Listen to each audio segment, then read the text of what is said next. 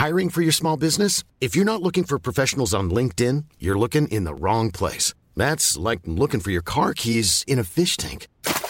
LinkedIn helps you hire professionals you can't find anywhere else, even those who aren't actively searching for a new job but might be open to the perfect role. In a given month, over 70% of LinkedIn users don't even visit other leading job sites. So start looking in the right place. With LinkedIn, you can hire professionals like a professional. Post your free job on linkedin.com slash people today. Burrow is a furniture company known for timeless design and thoughtful construction and free shipping, and that extends to their outdoor collection. Their outdoor furniture is built to withstand the elements, featuring rust-proof stainless steel hardware, weather-ready teak, and quick-dry foam cushions.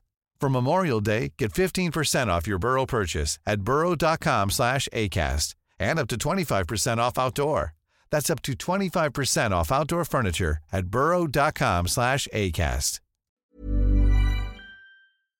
Hello and welcome to the School for Dumb Women, the podcast where three highly unqualified women investigate the subjects we really should already understand by now.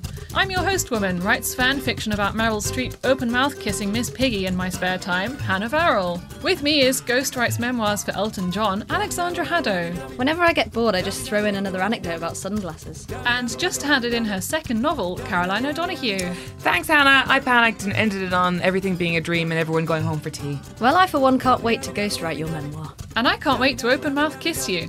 Thanks, guys. Support. This week we're studying why women enjoy walking on two tiny stilts, why we harvest sea creatures to wash our bodies with, and we learn all about an Italian woman who dresses up as a shrimp. On with the show!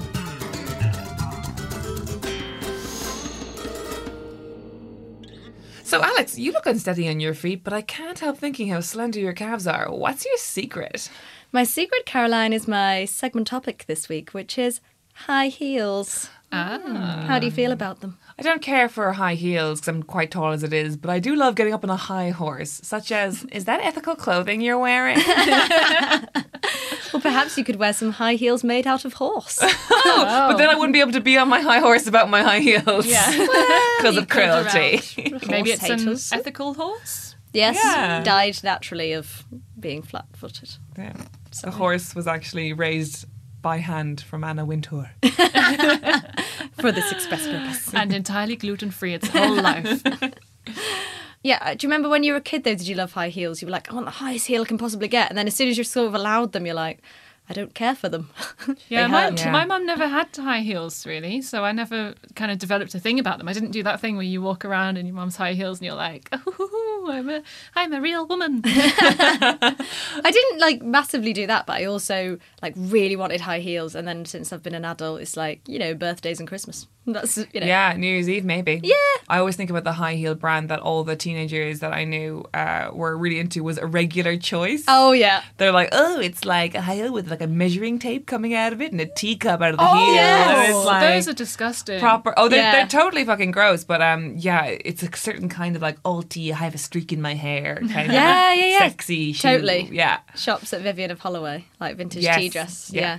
Well, guess who was the first people to wear high heels? Oh, the Egyptians. Caroline.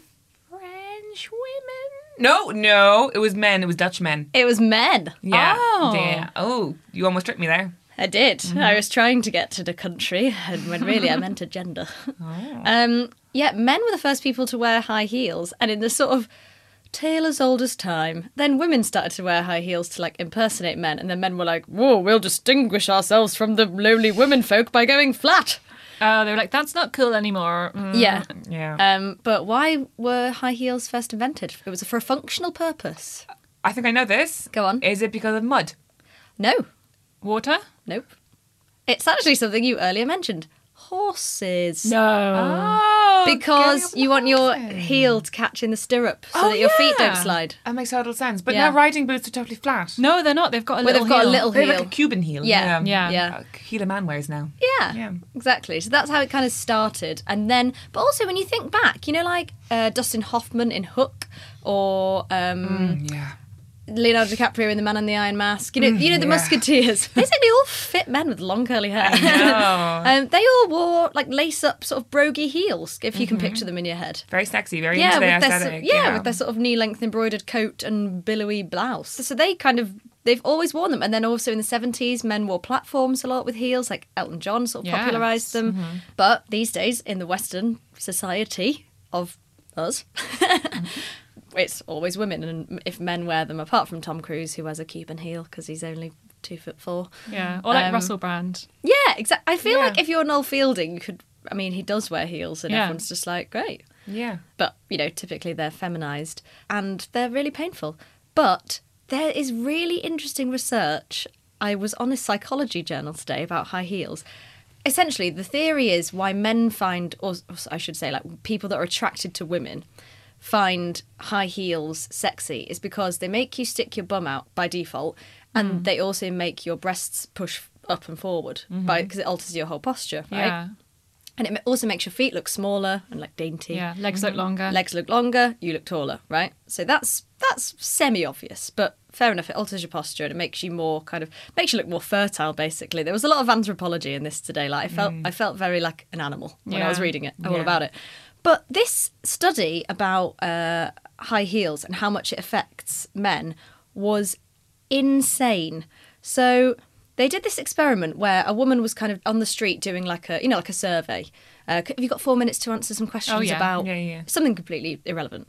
And they made the woman wear flats for an hour, medium heel height for an hour, and then high heels.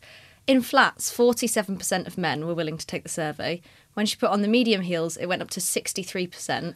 And when she put on high heels, 83% of men took the Wow. survey. Yeah. Never ever have 83% of people stopped on a street to take a survey. That I know. Where was this survey taken? This taken? is in Psychology Today. Um, and the, it was some research done by Guéguen and Luximon et al. Uh, Nice. Essentially, high heels increase women's attractiveness. Well, I well, see. I dispute that um, because okay, maybe yes, physically you kind of seem like sleeker, and you know your uh, different attributes are showing off when you wear high heels. I get that to an extent, but also, is there an argument for that woman's whole demeanor changed when she wore those high Maybe, heels? yeah. Because when I wear a pair of high heels, even though I don't particularly like wearing high heels, like. I feel really fucking powerful. I feel like I can really do anything. Do you yeah, know what I yeah, mean? yeah, Yeah, I And you feel feel like- more feminine as well. Yes, yeah. Yeah. Maybe it's because she was just standing there in flats being like, oh, hello. yeah. I say if she was in her heels, she was like, "Hey, take Yeah. the survey." Yeah. I'm not going to stand around all day in these heels for yeah. you. and it's also, um, I often think of something that the actor um, Alan Cumming said, which is when he was, I think it was a part where he had to dress up as a woman or he was a woman in drag. And he was like, oh, it's really strange how much everything that's overtly feminine is kind of designed to like constrain you. Yeah. Like high heels, you can't run away, you can't move fast. Uh, Yeah. Corset is like bringing you in. Nails, like long nails, you can't grab anything. Um, you know, it's it yeah, is you're, quite because weird. you're decoration. You're not there for practical purposes Yeah, yeah, in, yeah. in that kind of get up. Yeah. Oh, the, because one of the resurgences of high heels, they did kind of go away for a bit, really. And then in the war, no, sorry, during the wars, the First World War and Second World War, uh, especially Second World War, pin-ups came back. And in a photograph, they would always photograph women in high heels because it made their legs look longer, it made their bum Yeah. stick out, and it, you know, it was sexy.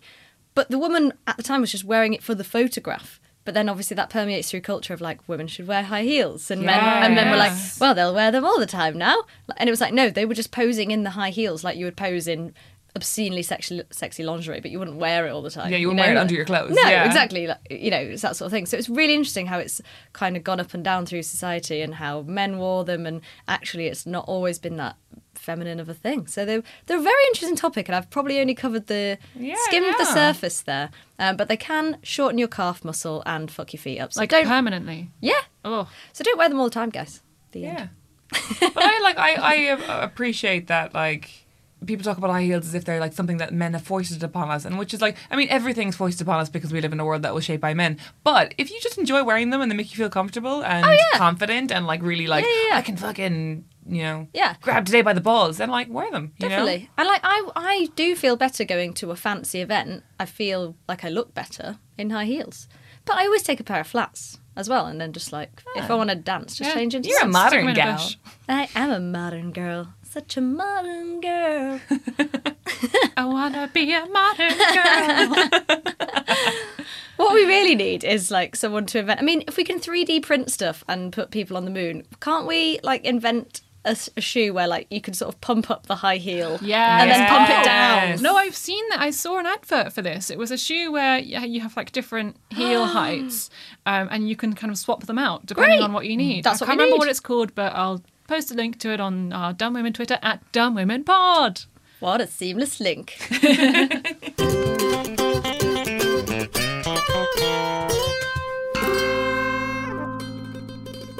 hey Caroline, I bought you a Diet Coke for this section. Oh, thanks. How do you know I needed one? Well, you bought one before the show for the past three weeks. Okay. At 6.07 pm okay. from the shop around the corner. How do you know this? because I'm doing an impression of this week's Woman Who Code Mixer, which is on smart supermarkets.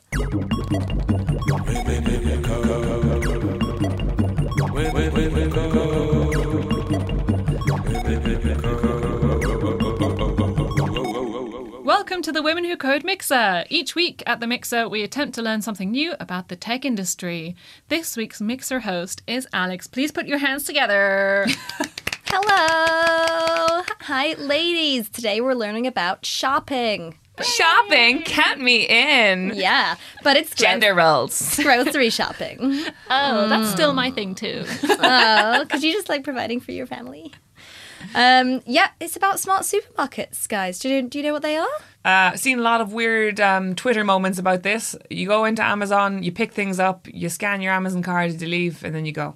Yeah? yes, they're, they're being called no checkout supermarkets. Yeah, yeah, yeah. This, yeah. So essentially, you know how Amazon is going to sort of kill us all. Uh huh. They're trialing these supermarkets which use a lot of very scary technology where you walk in and it knows you're in there from GPS and signals on your phone. Oh, phone. you don't sign in or anything. No, you you don't sign in. Okay. It'll just know you're in there. Because your phone's quite in there. Yeah. Your tracking device. Yeah. That you voluntarily have. Yeah. And love. Yes. Okay. Yes. Uh, so you'll go into this the supermarket and it will. There's a really vast range of scary technology, but things like uh, it'll link to your bank account, so they'll know, for instance, like I did with Caroline, that you've bought loads of Diet Coke recently, so you'll want loads of Diet Coke, and you just walk up and like put it in your basket or trolley or whatever, and it'll know kind of where you are in the store and what you've picked up off the shelf. Is it CCTV then? Do they just yeah, have there's loads loads. of There's loads and loads of cameras as well, um, and it's really scary. Um, so yeah, essentially, so there's no people working there apart from the people stocking the shelves. So there's nobody on checkout. Yeah. if you know what I mean. But it almost feels like a step backwards in a way because you still have to get into a supermarket. But fine. Um, Yeah, considering that Amazon is all about like you don't have to leave your house, just one Yeah. click and your toilet paper will be here. Yeah. like it- You only have to leave the toilet. Yeah. We'll just drone it in next to you Yeah. and watch you shit. watch you wipe your bum. it's um, the only nice thing is that you don't need a trolley or a basket because you can just put it straight into your bag because you don't need to go to a checkout and like oh, pack it in. that would be everything. good. That's what I always struggle with. You just I'm always walk like, out. I hate decanting. Do you know Yeah, what I, I want to put it straight into my backpack, but I don't want to put the backpack on the basket thing because Mm. then it will be like unidentified backpack. Ugh, I don't know how heavy your bag is, and it's oh, it's a pain in the ass. Yeah. Um, so they tried this out in Seattle uh, recently this year in like beta mode, and it's it's mostly been successful. But uh, children fucked things up because they kept like moving things to the wrong places on shelves. Of course they did, little scamps. Yeah, but basically it's a bit sad because there's like no need for any human interaction. Yeah, I mean, it just mm. sounds like unnecessarily taking jobs from people. Yeah, I know. But, who you do you chat to if like the the thing you want isn't there, or you've accidentally picked up too many and you want to return something to the shelf, and then you're like, do I just put the flower back on the Oh shelf? well, if you if you return it to the shelf, it knows. oh really? Oh, it Yeah, and then it deducts But it does from that, your does that mean that you can't just abandon something on the shelf, any shelf? No, you have to put it back where. See, I would never do that. Oh. I reserve the right to just abandon a fucking can of bolognese in toothpaste aisle. Well, like, that's- that is my right as a human being. Well, that's that's what all the checkout workers will be doing, won't it? But for now, yes, ch- uh, smart supermarkets are gonna make you go into supermarkets again, which I don't want. I hate supermarkets. I used to be a checkout worker, and quite frankly, I, I wanted to die the whole time. It was very horrible. I felt like a machine in a way. Oh. So may as well just let machines do it. God, I've really done a 180 on that. That's great.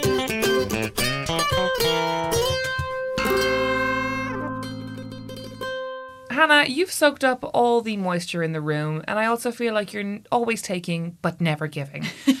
Plus, you're harnessing a lot of dirt. What gives? Yes, I've collected many, many shell bits with which to subtly hurt you. Uh, That's actually a perfect description of our relationship. So I'm glad you've been taking our notes from couples therapy very seriously.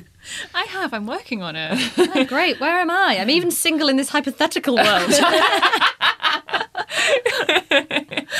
Um, yeah, sponges. I'm doing sponges this week because it's amazing how little I know about sponges. Do you guys know about sponges?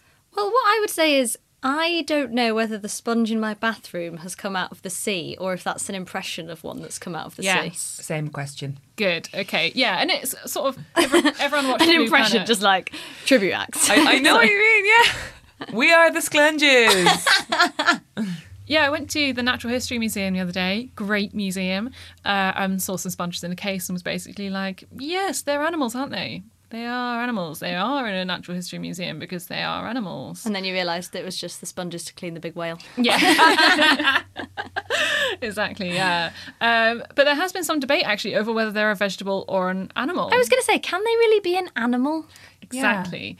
Um, and there was in the 1700s, there was like a whole big thing about like, well, are they an animal or not? Because there's so many things that animals do that they don't have.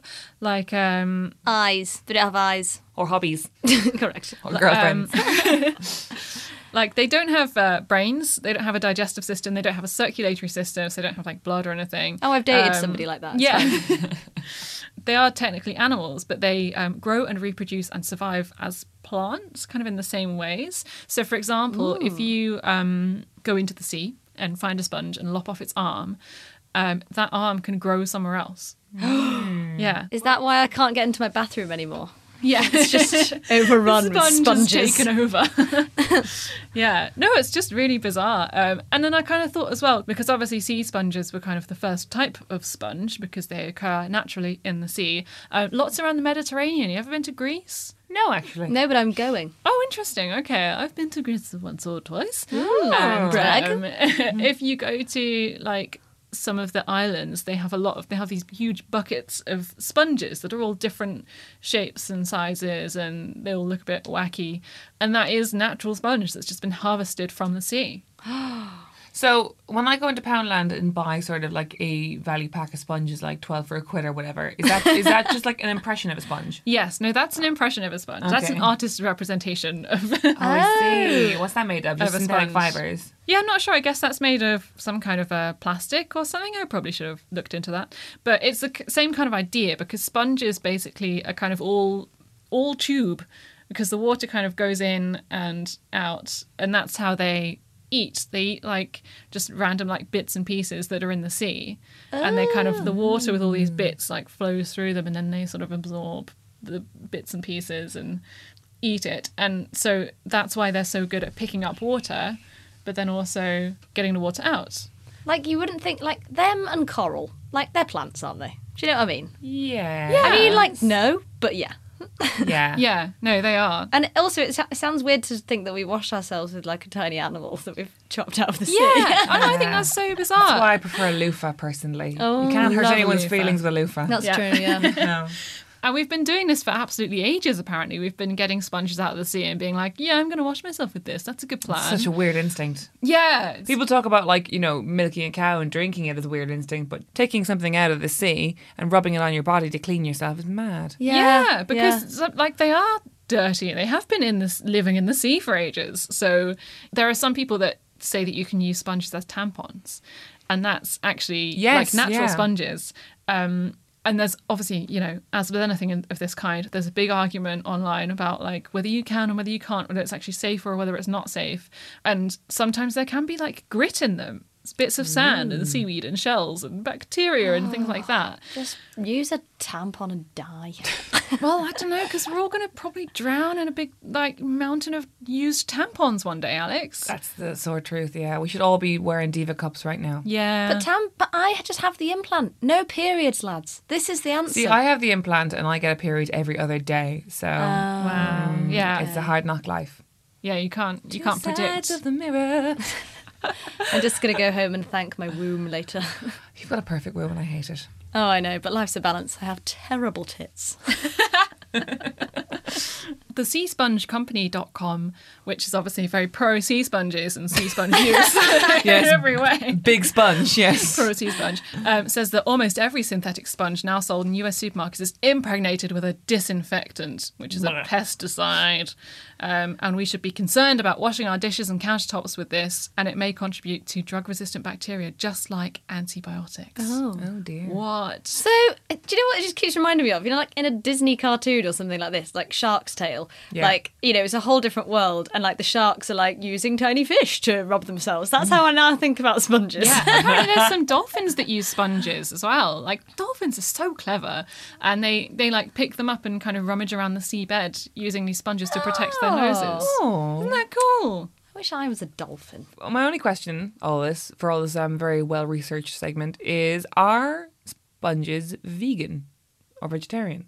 Oh, great question. Oh, depending on I, what d- side I don't, of the I don't think so because they are technically animals now. So yeah, but then you don't kill them when you harvest them as well. They just the root can live. grow back. They just become your slave, really. Yeah, I don't know. And also, I So they're- wondered when does when does the sponge die? If the sponge, the arm of the sponge, say, can be chopped Mm-hmm. off, and that arm will grow somewhere else, and that other sponge will continue to grow.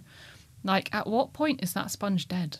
Is it sitting in your shower like, oh, I wish I could have somewhere to grow. I'd really like that. They have to be dead in the shower, surely, because otherwise they would just keep getting bigger, and then you'd Yeah. be thinking about it But at they night. might not have anything to eat, so then could they survive? You, your body, surely. oh, They're eating your dry, flaky Yeah, your skin. bits. oh, Oh, Ming. That's Nasty. disgusting. I'm disturbed myself now. The things that sponge has seen. or not seen, because they don't have eyes. Maybe that's why they don't have eyes. The Yeah. sponge has eyes. some sponge facts. Sponges have basically been the same for 600 million years. so they're one of the oldest creatures, sea creatures anyway. Get with the program. Are they male and Yeah. female sponges? I, I don't know actually. They do reproduce. Some of them um, bud, which is basically where um, you know a bit breaks off, Yeah. um, or is sent sent abroad and kind of grows somewhere else. Uh, but there are sea sponges that reproduce by releasing sperm, which is then caught by nearby sponges and fertilized, and they have an egg that it fertilizes. Oh, but then I don't know if it's the kind of thing where each sponge can release sperm and also has an egg, or there's some, you know, sponges with sperm and some sponges with eggs. That sounds like one sponge is just going about its day and then she's like, oh shit, I've caught some sperm. Yeah. I'm pregnant. Oh, just like in the shower. Can you imagine some kind of hybrid, like oh, no. person half sperm? sponge, half man. Oh, it's like the fly. yeah. Oh, God, don't talk about the fly. Never ready to talk about the fly. Jeff Goldblum could so be half man, half sponge. Kinda, yeah. Bit. No, it'd be Jonah Hill, wouldn't it? Oh yeah. Half man, half sponge down a hill. Yeah. Yeah. Yeah. Yeah.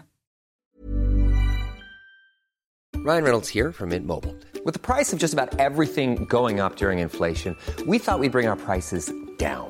So to help us, we brought in a reverse auctioneer, which is apparently a thing. Mint Mobile unlimited premium wireless. Ready to get 30, 30, bit to get 30, bit to get 20, 20, 20, bit to get 20, 20, bit to get 15, 15, 15, 15 just 15 bucks a month. So, Give it a try at mintmobile.com slash switch. $45 up front for three months plus taxes and fees. Promo rate for new customers for limited time. Unlimited more than 40 gigabytes per month. Slows. Full terms at mintmobile.com. Hi, I'm Daniel, founder of Pretty Litter. Did you know cats tend to hide symptoms of sickness and pain? I learned this the hard way after losing my cat, Gingy. So I created Pretty Litter, a health monitoring litter that helps detect early signs of illness by changing colors, saving you money and potentially your cat's life. Pretty Litter is veterinarian developed, and it's the easiest way to keep tabs on your fur baby's health right at home. Go to prettylitter.com and use code ACAST for 20% off your first order and a free cat toy. Terms and conditions apply. See site for details. I'm Sandra, and I'm just the professional your small business was looking for. But you didn't hire me because you didn't use LinkedIn jobs. LinkedIn has professionals you can't find anywhere else, including those who aren't actively looking for a new job but might be open to the perfect role, like me.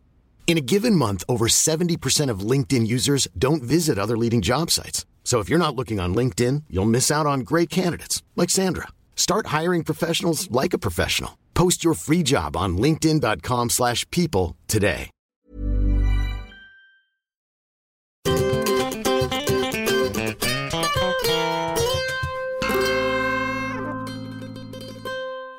Caroline, you have a habit of being into old Italians. Are you here to tell us about your ongoing crush on notorious shark and ladies' man Berlusconi this week? eh, no, Alexandria, why you do this? Why you shame me like this? I don't know, but I have to half close my eyes when I do this accent. I know it is impossible not to. Also, my hands are out, and now, and now I'm Eastern European. um, And this is why we never do I accents. know. do you know what the weird thing about accents is? They're my favorite type of comedy, but they're also the least acceptable. I just love hearing a funny voice, Same. but but like it's become so problematic. Anyway, um, I think it's all right with Berlusconi. He's bona fide bad person. Yeah. so I am talking today. It's a bit of a cheat. I'm gonna just be honest with both of you. It's a bit of a cheat because um I got an email from an editor that I work with at the Irish Times uh, the other week, and she said, "Would you like to go interview Isabella Rossellini tomorrow? I know it's short notice. Would you please do that?" And I said, "Oh my God, yes, of course, absolutely." With the kind of, you know, when you answer something with an air of confidence, I know exactly what you mean. Where I you're feel like- like, I should be in awe of her, and No, yet yeah, exactly. I I don't really know what she did. She has one of those names where you're like, I recognize that name and it's fancy. So, Yeah. yes, Yeah. she is a notable human being. and she's no, in Isabella. Friends. It's also yeah, it's yeah, completely. It's like one of those things as well where um when you're a certain kind of person who uses a certain kind of references or whatever, people just like will associate like, oh, that's a thing you'll like, and they just kind of like glue it to the big driftwood of your personality being Yeah. like, oh, this is the mood board that's kind of you, and you're like, I'm so flattered that you associate that person with me. I know nothing about that person. Um, so um, I basically had 24 hours and I had like several other deadlines. And as, as we mentioned earlier, I was finishing my second book and I had to just like absorb like a sponge as much information about Isabella Rossellini as I possibly could. In your high heels, just to tie it In up. my high heels, just to tie it up. Um, and well, I and like it actually turned out to be way easy because she is like really fascinating, and I met her and she was class. Like Wow. So yeah, I'll just uh, just take you on a little journey of Isabella Rossellini for all those people out there who are like, yes, I feel like I should, but I don't. Yeah. Please, yeah. What's the crib notes on Isabella Rossellini? Here's the crib notes. Um, well, I went into it knowing her essentially for two, two, kind of two and a half things, which is um, that episode of Friends, Yeah. where Ross makes a list of the people he's allowed to sleep with and cheat on Rachel with, Yeah. and uh, he almost gets Isabella Rossellini, but then takes her off because she seems too European, Yeah. and then he bumps into her. Hilarity ensues. um, so I remember that one. That kind of sort of like couches her thing as like, oh, like she's like an exotic beauty. That's like the Yeah. first my first thing. And then around the same time, she was in the film, which is one of my favorite movies, Death Becomes Her. Um, which is it. Meryl Streep and Goldie Hawn. It's kind of like a supernatural comedy where they're like, basically they ha- they buy the elixir of youth, and the person who has the elixir of youth is Isabella Rossellini. Ah. So yeah, just to take it all back, Isabella Rossellini is 65 now, so she was born in around 1950 something. Two. Oh, maths in your head. No, three. Still, you tried. Yeah. Um, and uh, her parents were Ingrid Bergman, who was the lady who was in Casablanca, and um, Roberto Rossellini, who was this Italian director. And um, I feel like I'm really throwing the segment out to you, Alex, because you're turning 30 tomorrow. I am. And uh, I feel like there's so many things, especially with very famous, very beautiful women, um, that they, oh, they, when they were 14 years old, they were spotted by, you know, a lion. and, and the lion took them in their mouth to a modeling agency and said, I have chosen this one. She is the golden child. And then everything was blessed. Isabella Rossellini, she, um, well, first of all, for most of her teens, she spent in a body cast because she had like um, scoliosis. Wow. Yeah. So literally, that her whole teens were just indoors. Um, Oh, I'm already one up because I was getting fingered. yeah, exactly. You're already winning. Um, and she didn't get in front of a camera really for the first time until she was 28. Wow, even though her parents were those people. Yeah, exactly. She was she like went to New York when she was like in her early twenties. She worked as a journalist for a bit. She kind of like bummed around with sort of like vaguely important people, and yeah, she kind of appeared on TV a little bit, but it was never like a big deal. Yeah. and she kind of had a lot of famous friends, and it was sort of like she almost like accepted that like oh I guess I'm just Yeah. famous people's friends. Yeah. And then um, she was friends with a really famous photographer. His name escapes me right now. But he was like, Oh, come to my studio. I'd love to get a lovely photograph of you. And she was like, Sure. And and she says in an interview, she was like, Oh, I just thought that one day I'll have kids and I'll be able to show them a picture of me looking beautiful. And then within like a week, that photograph was everywhere. And then within like a month, she was one of the highest paid models in the world. Oh my god! Yeah, it was absolutely insane. And uh, yeah, and then she was 33 before she had her first major film role, which is like in, in terms of, okay, it's not late bloomer like writing a novel at 60, but like in terms of a woman whose job it is to be attractive for a living. Yeah. It's like, it's a late bloomer, which I already makes me on her side. And then along the way, she gets married. She gets married to Martin Scorsese. Just like on the Oh. cash. But he's like a little Thunderbird. He's massively punching with Isabella Rossellini. Yeah, he's a little Thunderbird. He does look like a Thunderbird. Yeah. That's so spot on. yes. So yeah, they're married for a while. Like her, her career gets really good. Um, big when she meets David Lynch. Again, to go back to the sort of like big mood board that people make about your personality without consulting you first. I feel like people sometimes come into conversations with me about David Lynch, and I'm like, yeah. For me, David Lynch is that ultimate person where I'm like, oh, when you were a teenage boy, you thought it was really cool to be weird, which is fine. But David Lynch's films are shit. I'm oh my sorry, god! I'm like saying it. there are so they? many people who would like string you up for that, but I also like agree. So um, so um, you know, Blue Velvet was his first big movie, Yeah. and then he um starts this relationship with Isabella Rossellini. She has a really um controversial role in that film, and you see someone take like punch the shit out of her. Is that in Blue Velvet? That's basically Blue Velvet, yeah. And it was like it was really, really controversial for kind of obvious reasons, Yeah. really. And and like it was David Lynch's first thing, um, first big thing, and people were like, "Oh, this is a really disturbing movie, but it's obviously really well made. Who is this woman?" kind of thing. Yeah. And um, and for somebody like who never acted before, she was like, "Yeah, she is somebody who needs to feel dazed because she hates her life so much." And she was so defensive. She was like, she needs to see stars because she has to separate herself from her life. That's why she lets herself be hit because that was the big thing. She sort of like asked to be hit by Okay, her yeah. lover. So it's like, oh, model with brains kind of thing. But this sort of fast forwards me up to now because essentially she kind of dropped out of stuff for a while. Yeah. Did a degree in like animal psychology. Sure. Cool. And now spends like almost all of her time on her organic farm or dressed up as like a lobster and doing like YouTube videos about like I am a lobster. I am a crustacean. This is what the crustacean is. See, if No David Lynch made that, he'd win an Oscar. yeah, but she's just making YouTube videos in her house of just like, I am a crustacean. so she she just like didn't have any kids with either of these guys. Oh, she's got kids. I can't remember with who. Oh right, fine. But like they just there was no big affair or anything. She just like had these two massive relationships with these Oh, famous oh my god, that's such a good story about like um. So she basically, I think, leaves um Scorsese Right. for Lynch. Then Martin Scorsese gets really like angry that his life wept him. Yeah. And then she stays with Lynch for a few years.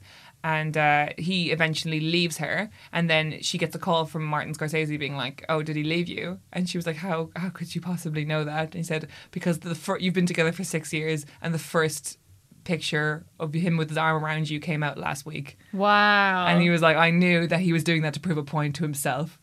And I was like, wow, that's What? creepy. What a creepy story. As in, as in, like to try and look like a good guy. Do you mean? Like, no, as in, as in, they'd presumably never been photographed together, looking affectionate. Yeah, and they- and they finally their were. relationship was breaking apart. yeah, which tells you so much about relationships in general, doesn't Oh. it? And also, poor old Scorsese was clearly like crying for six Yeah, years, I know. looking at the press, being like, "Come on." Um, that that particular anecdote is taken from the You Must Remember This podcast, who do a really good episode on her, um, which I used for my research when I was interviewing her. But to bring you up to this interview that was last week, right? Yes. Yeah.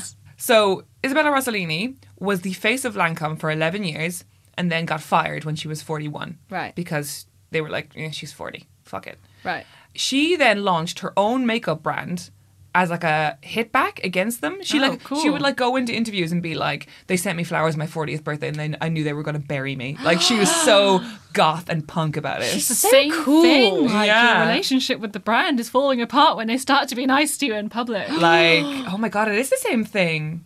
Maybe That's very Scorsese orchestrated the whole thing. if I can't have you, no one else will. um, uh, yeah, and she was like, it, "This is like this is the '90s now we're up to," and uh, she so she launched her own line called Manifesto by Isabella Rossellini, um, where she was like, "Yeah, this is like." This is a feminist brand. This is women of all Wow. ages. It was like pre Dove Real Beauty. was it like, the Fenty of its day? what's Fenty? That's Rihanna's. Rihanna's one. Rihanna's makeup line, Oh. and it's been like hailed as really feminist in the fact that it covers all skin tones. Oh and- yeah, I th- basically Yeah. I think so. Like she did loads of things like for the first time that uh, gets done all the time now, which is like mirrored lipstick when you can when you run Oh. on the go and stuff. Um, and it seemed really good, but it ultimately, you know, she, it failed and after a few years. But I think it had a pretty good run. And now she's back working with Lancome again. She Maybe forgave Scorsese's them. back on the scene. them. pulling the strings. and so I, I, it was so weird, lads. I met her for this press thing, and like I don't, I imagine the majority of our listeners haven't been to a press junket, but they probably have seen Notting Hill. Yeah. and it is exactly like that. It has changed in no way in the sense of like being ushered into a small room for an incredibly controlled amount of time with a person who's been answering questions all day, and so is like their their like energy is being tested so Yeah. much. But I met her, and uh, she was like basically like an art teacher, just like I have lots of flowing robes and I have a big earrings and like and like she was clearly I mean I'd say this with the utmost respect. Doing this for the money so she could go back to her organic farm. Fine. Do you know what I mean? Fair enough. And uh, Those carrots won't plant themselves. You need Yeah. cash, to pay, cash to pay the people. those crustacean like- videos yeah. will make themselves. Yeah, it's know? like if an ex that had fucked you over bought you a huge diamond ring, you'd be like, "I'll take the ring." And she was doing like she was doing a- like obviously Lancome representatives were in the room, and she was like, "Oh, the thing I love about Lancome is we do not say anti-age, we say glow. It is a glow. I am glowing." and um, I'm a lobster. And- but then, like in the middle of the interview, and I won't play the clip because I don't want Lancome to come after me. But she was like, um, "You know, when I started working with Lancome, they said, yeah, be beautiful and shut up.' like, the Lancome person is sitting right there. Whoa. And uh, she was like, Yeah, nobody wanted to hear from the model. I could not wear my wedding ring. I had to be anonymous. But then everybody wanted to know who is this woman? Oh my god, I love her. yeah, it was so great. And like, obviously, then she went on to be like, and Lancome, but, but you know, oh, the times have changed. And Yeah, Lancome, yeah, yada, yada, yada. And she was like, Oh, Lancome weren't the innovators, I suppose, but they had to, you know, change with the times eventually. I love it. it was class. And I was just like, Yeah, man. You're like, stop talking about the brand and give me the bitchy stuff. it was so one of those things where like she there was every excuse for her to be an asshole and and I wouldn't have held it against her and I ne- Yeah. like, when I meet people in that con- that thing I never hold it against them but like she was just like ah this is stupid yeah. I'm gonna go back to my farm after this you wanna come yeah. Oh my god, Isabella, please. I want to go to her farm. yeah, Yeah. dress up as a crustacean with her Yeah, I shall be a shrimp. Well, now that she's back with Lancome, I bet Scorsese will be papped near that farm anytime oh soon. in a day In a lobster outfit.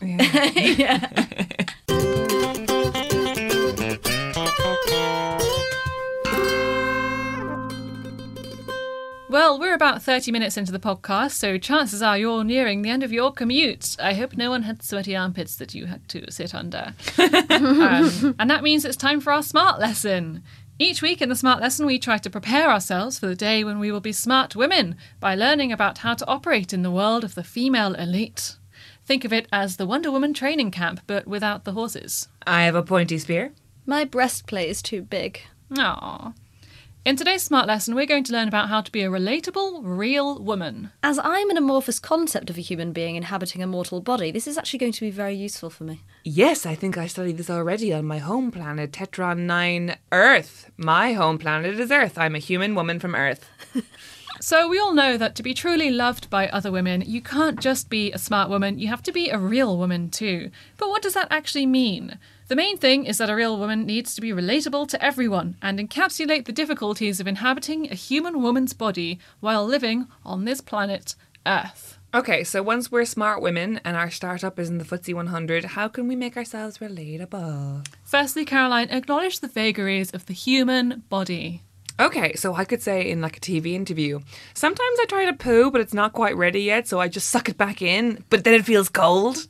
No, Caroline, that's too much. Okay, okay, I've got it. What about sometimes I pick my nose and what comes out looks bigger than my nostril and I'm not sure how? No, it's also far too much. But mm. something more like, I have my period today would work. Oh, but you just I mean anyone can have their period and like I I but I want to talk about my period. Like like it's sometimes it's more purple, sometimes it's basically black. Hmm. Sometimes mine's just a brown dust. Just a cough of brown dust. So then, once you've acknowledged the human body, next thing is you want to have real, relatable feelings. Oh, okay. So what about I deeply regret a specific life choice I made seven years ago and it still fills me with dread. No, no, you don't want to depress people. You don't want to bring the room down. You have to be like, sometimes I just wake up and it's hard to get out of bed because of stress. Oh, yes. Oh, okay. Just like vague stress, vague anxiety. So like keep Yeah. it vague, keep it sort of sympathetic. Yeah, but keep Yeah. it real, Alex. Keep Right. it real. Mm. Emotive. Keep it emotive. Yes, Okay. but not too much. Not too much. Right. Don't make people uncomfortable. Is it kind of like I'm struggling just like you, but I've also got the perfect life? Yes. Okay. Oh my Absolutely. god. Yeah. So now on to day to day life. Uh, if you have spawned, something to do with having kids is recommended, obviously. okay. Otherwise, a good fallback is to discuss how busy you are. Oh, okay. Yeah, I've seen this a lot. Okay, so um, from human women, I mean, from women. Um, what about? Um, oh God, I was so late for an important meeting this week that I pushed an old man out of the way to get on the tube. Is that true? Did you do that? No, Of course not. no, absolutely not. Um, or how about, um, oh, I got in so late last night that I just had cereal for dinner, but then the cereal was with milk that had gone five days off, and I don't really know what milk smells like. So I was like, is this good? And then it was kind of like more like yogurt, and now I have the runs. Oh no! Well, at least you won't have the poo issue that you had. I know, it's gonna come out like water. Yeah. yeah, no, that's uh, again, you know, guys, you do you, you're doing too much. Uh, it should be more like, oh, I was so busy and tired that I fell asleep before bedtime. I think in my clothes, if you really want to. Oh, okay. I've you seen a lot of people discussing wine as a crutch as well. Yeah, that works. Wine o'clock. Yeah, wine o'clock. You know, cushions with prosecco written on them. That sort of thing. Yeah. thing. Yes, You know. and that takes us back to our smart lesson on being basic. In fact, Yes. yes. I think if there's like an opposite of what we're trying to do with this podcast, it's cushions with prosecco on them. Like if there is like a, a diametric opposite, like through the mirror. Yeah. That's that's Yeah. that's the hand I'm pressing my hand up against. Yeah. yes. Yeah. in another world. Yeah. I can just hear the listeners now sort of sending back their birthday cushions that they've bought me with prosecco on them, thinking, "Oh no, no. it's literally the anti-present for her." so Um, yeah, the thing about being relatable, I think it's a lot like our basic conversation in that, like, it's the thing that you use to relate to women you don't know very well. Yeah. You're like, have my small admission of weakness. It might be made up, but yeah. It's like even I do it when people say to me, "How are you?" and I don't do it so much anymore, only because I've consciously tried not to. Yeah. Um, and people just go, "Oh, you know, tired," Yeah. It's so like, even if you're not. yeah. I, I hate when people answer that way. Yeah, same. I don't in a way, I've just realised that I hate because it's Yeah. like it completely um, it completely just sort of throws the whole conversational responsibility back to them. Do you know what I mean? Yeah. Someone says, "How are you doing today?" You hit them with an anecdote immediately, even if it's a bad one. Like Yeah. you go like, "Oh, on the way here, I saw a bloody Bison bison." eating Yeah. its own young. yeah. Or I was just thinking, how does Chipotle make its money? yeah. The answer is charging extra for guacamole. Do you know what Oh I mean? Oh my god, there's a whole other podcast in that. Don't come in. Don't come in with a conversation being like tired. It's like Because Yeah. then What? you have to be like, oh, me too. Like, I know, I can relate to And- you and then being where are tired because we're both human women. But I just wish that, yeah, that we did kind of move the conversation on a bit and be like, yeah, you know, like my jeans are too tight and they've actually been digging into me all day, and that's kind of Yeah. annoying. And I have an itchy back now. Yeah, Yeah. just like, get really get really granular with it. Like, oh, well, t- this morning was going really, really well, but then you know, I, I, th- I had that thing that happened where like the single bead of sweat went down my Oh, the inside of my oh, torso. yeah. And now my day's ruined. Yeah, absolutely. That is how I'm going to answer Yeah. What's on, the yeah. single bead about? I want to hear about that. Too. I I don't know, but it happens to you. You don't, you don't even feel it forming, and then all of a sudden it's there rolling. Yeah, and you're like, what's that? Oh, yeah, fine. bead of own sweat. Well, that's it for episode 37. We hope you've learned something, but you probably haven't, and that's fine. Did you know you can now listen to the Dumb Women archives every Friday at 10am on Soho Radio, like in the olden days? Go to sohoradiolondon.com on Fridays at 10am. And Soho Radio, of course, is just upstairs from Soho Radio Studios, our recording space. Thanks, guys. Almost like we know them. Thank you to Harry Harris, of course, for our jingle, and Gavin Day for our logo. We'll all see you next week. Goodbye. Bye.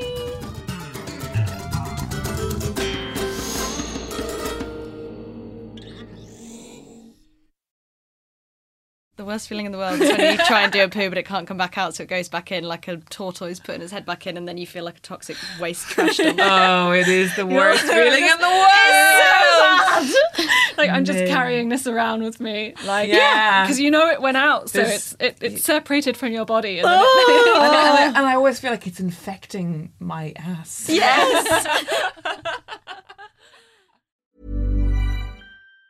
Even on a budget, quality is non-negotiable. That's why Quince is the place to score high-end essentials at 50 to 80% less than similar brands. Get your hands on buttery soft cashmere sweaters from just 60 bucks, Italian leather jackets, and so much more. And the best part about Quince, they exclusively partner with factories committed to safe, ethical, and responsible manufacturing. Elevate your style without the elevated price tag with Quince. Go to quince.com slash upgrade for free shipping and 365-day returns.